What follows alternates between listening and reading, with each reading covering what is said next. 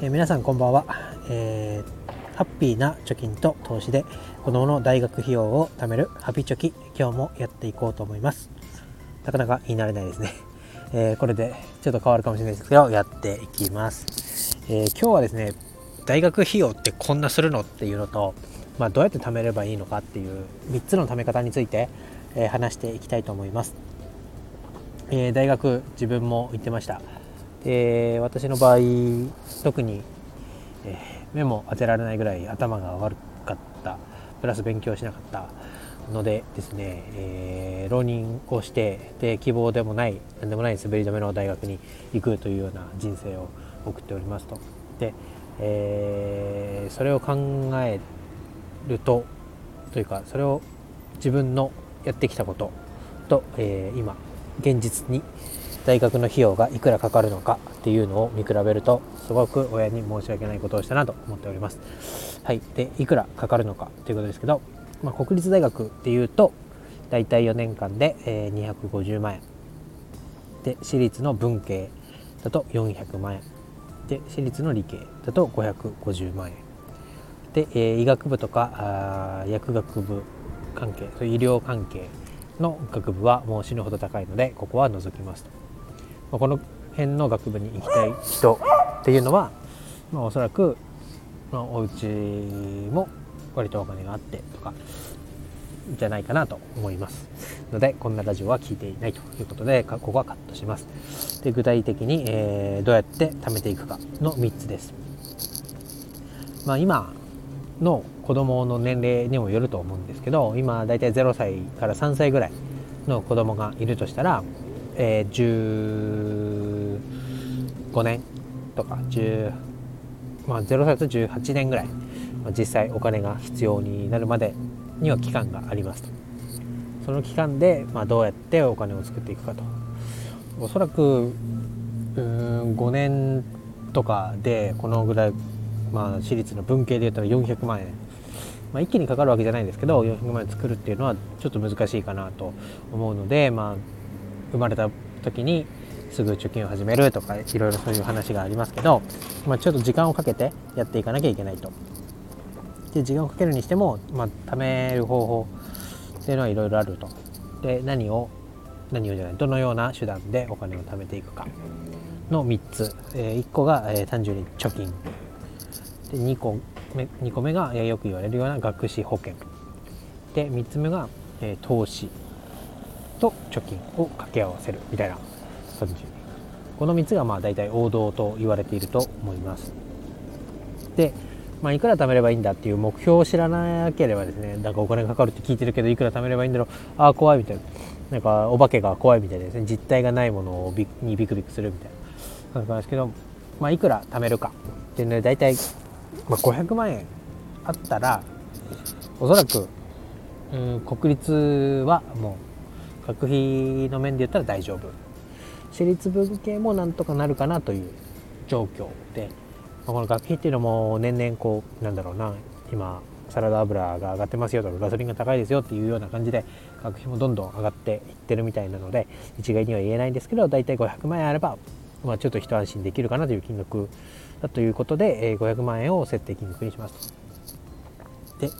えー、貯め方の1つ目全部貯金でいこうとすると500万円割る15年。割る12ヶ月、まあ、15年計算でしまう。中学校卒業。0歳の子供が、えー、中学校卒業するまで。15年。で、えー、500万円を貯めようとすると500万円割る15年。割る12ヶ月。で大体約2万8000円。2万8000円を15年間毎月、えー、貯めていくと、まあ、504万円貯まると。うんすごいこれだけ聞くと簡単な話に思いますよね。ただ、まあ、子供がどんどん大きくなって小学校中学校と上がっていく中で、えー、3万円を生活費とは別に貯めていけるのかっていうのはやってみないと分かりませんけどおそらく私貯金なんかしたことなかったんで、うん、そんなやつがこの机上の空論で、えー、数字だけを見ていけるだろうっていうのはすごく危険だなと思ってます。えー、次に進先に進めると、えー、学資保険で貯める。というのがあります、えー、学資保険。よく言われますけどうん昨日ちょっと保険屋さんと話してて、えー、学資保険検討してるんですけどおすすめありますかと聞いたら、えー、1個 1, 1個の商品しかないよと。こんなにパンフレット飾ってあるけど、えー、おすすめできるのが 1, 本1個しかないよと。でその1個っていうのは何だっていうと、えー、元本割れしないものが1個だって言ってました、まあ、学資保険って簡単に言うと,、えー、と保険の機能と貯蓄の機能が一緒になったような商品で、えー、毎月例えば3万円とか4万円とかを貯めていくとうんまあそれにちょっと18年とかで見るんですかね。18年ぐらい毎月貯めていくとプラス10万ぐらいした金額が最後18年後に返ってくるよと。でもし万が一、まあ、私が例えばやったとして10年後に死んじゃった。としたら、えー、そっから先の金額を払わなくても満額もらえる保険がついてるよと。いうこと。満額がいくらかその商品によるんですけど例えば300万円が満額だったら300万円の保険というか保証保証。死んだ時には必ず帰ってきますっていうような保証がついている商品。ただこれが、えー、自分が預けた積み立てたお金が18年後に、えー、まるっと帰ってくるかっていうと帰ってこない商品がほとんどで、えー、積み立てた以上にお金が返ってくるものが1商品しかないと言っていましたと。うんどうなんだろうと思いますよねと。まあ、次に行きます。えー、3つ目。これは投資と貯金をすると。今、すごい、なんだ、積み立て NISA だったり、えー、ビットコインだ、なんだって言って盛り上がってると思いますけど、その国が用意した制度の中に、えジュニア NISA という制度があって、まあ、それは何だかっていうと、えー、未成年のあ未成年19歳までの人が作れる口座証券口座でで、えー、80万円までは1年間に80万円まで積み立てられますと。でその80万円で得た運用益に対して、えー、非課税で、えー、運用ができるよと。いうことで、まあ、80万円を1年間で何か、まあ、投資商品に、えー、かけるというか買った。でその80万円が100万円になったよって言ってその20万円分に対して、えー、税金がかからないと。本来だったら20%の税金がかかるものに対して、えー、丸々20万円は自分のものになるよというものがあると。でこれは、えー、音声で喋るのはすごい難しいなと今思ってますけど、まあ、そういうジュニア NISA という制度があって、まあ、それを使ったらどうかというシミュレーションがあるんですけど、まあ、まあ、年利5%の商品が、まあ、あるとしてこれもどうなるか分かりませんけど5%の商品があって、えー、240万その説明を、えー、すいません。えっ、ー、と今、えー、ともう一回初めから言うとジュニア NISA っていう制度がありますと。ジュニア NISA1 年間80万円運用できます。ただジュニア NISA っていうのは2023年で制度が終わってしまいますえー、そのなんで終わっちゃうんだっていうのはちょっと割愛しますけどまあ終わってしまうと。で今年からやるとするとマックスで240万円。3年後まででかけられるので240万円を運用できます。240万円ジュニア NISA の、えー、年利5%の商品にお金を置いといた。でそこから先1 2 3年ほっといた。場合その240万円が一体いくらになるか。っていうとなんかに、えーまあ、うまくいけば480万円ぐらいになるんだろうというシミュレーション結果が出ましたと。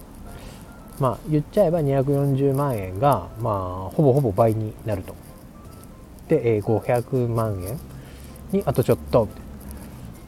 だから運用するとすごく、まあ、うんなんだろうなお金が働いてくれるじゃないですけどすごくうまあ世界の情勢とかいろんな要因がありますけど、まあ、シミュレーション上500万円に、え手が届くと最初の3年間、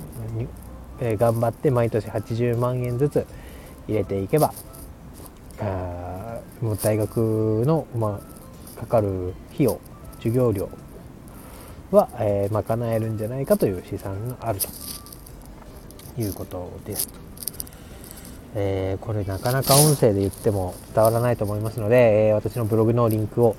えこれは貼れるんだと思うんですけど貼っておきます。でまあ、どうでも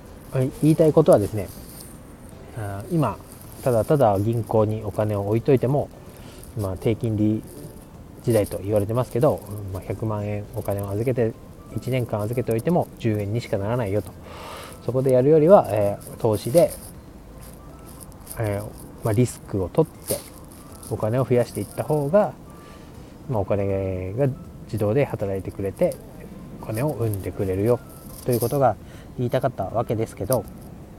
うんなかなか音声で伝えるのも難しいですね。でこのまあ実際じゃあ投資をやったことがない人はどうすればいいかとか、えー、まあ、そもそも投資ってはどういう仕組みなんだということは私のブログの方で書いてありますので、えー、そちらのリンクを貼っておきます。うん、ちょっと音声難しいですね。まあ、こんな感じで まやっていこうと思いますけど、えー、今日の伝えたかったことは、え大学に通うだけで、まあ、大体500万円ぐらい、まあ、かかるよと。で、えー、その500万円をどうやって準備するのか。ということで3つ、えー、全部貯金。で用意する。で学資保険で用意する。3つ目が、え、投資で用意すると。で貯金だけで用意するんであれば、えー、15年間毎月、えー、2万8000円を貯めていけば貯まるよと。で学資保険で貯めようと思うとちょっと自分が、えー、積み立てた金額すら戻ってこないような厳しい現実があるよと。で投資で貯めるのであれば、まあえー、これはシミュレーション上でどうなるか分かりませんけど、えー、ジュニア NISA という制度を使ってで、え、今年から始めたら満額240万円を、まあ、置いておくだけで倍ぐらいになるはずだというこの軸で今日は話しました。えー、詳しくブログの方で解説してますので、えー、ぜひ見てみてください、えー、今日は大学の資金について話しましたけど明日はじゃその大学まで幼稚園から高校までではいくらかかるのかということについて話していきたいと思います。今日は以上です。バイバイ。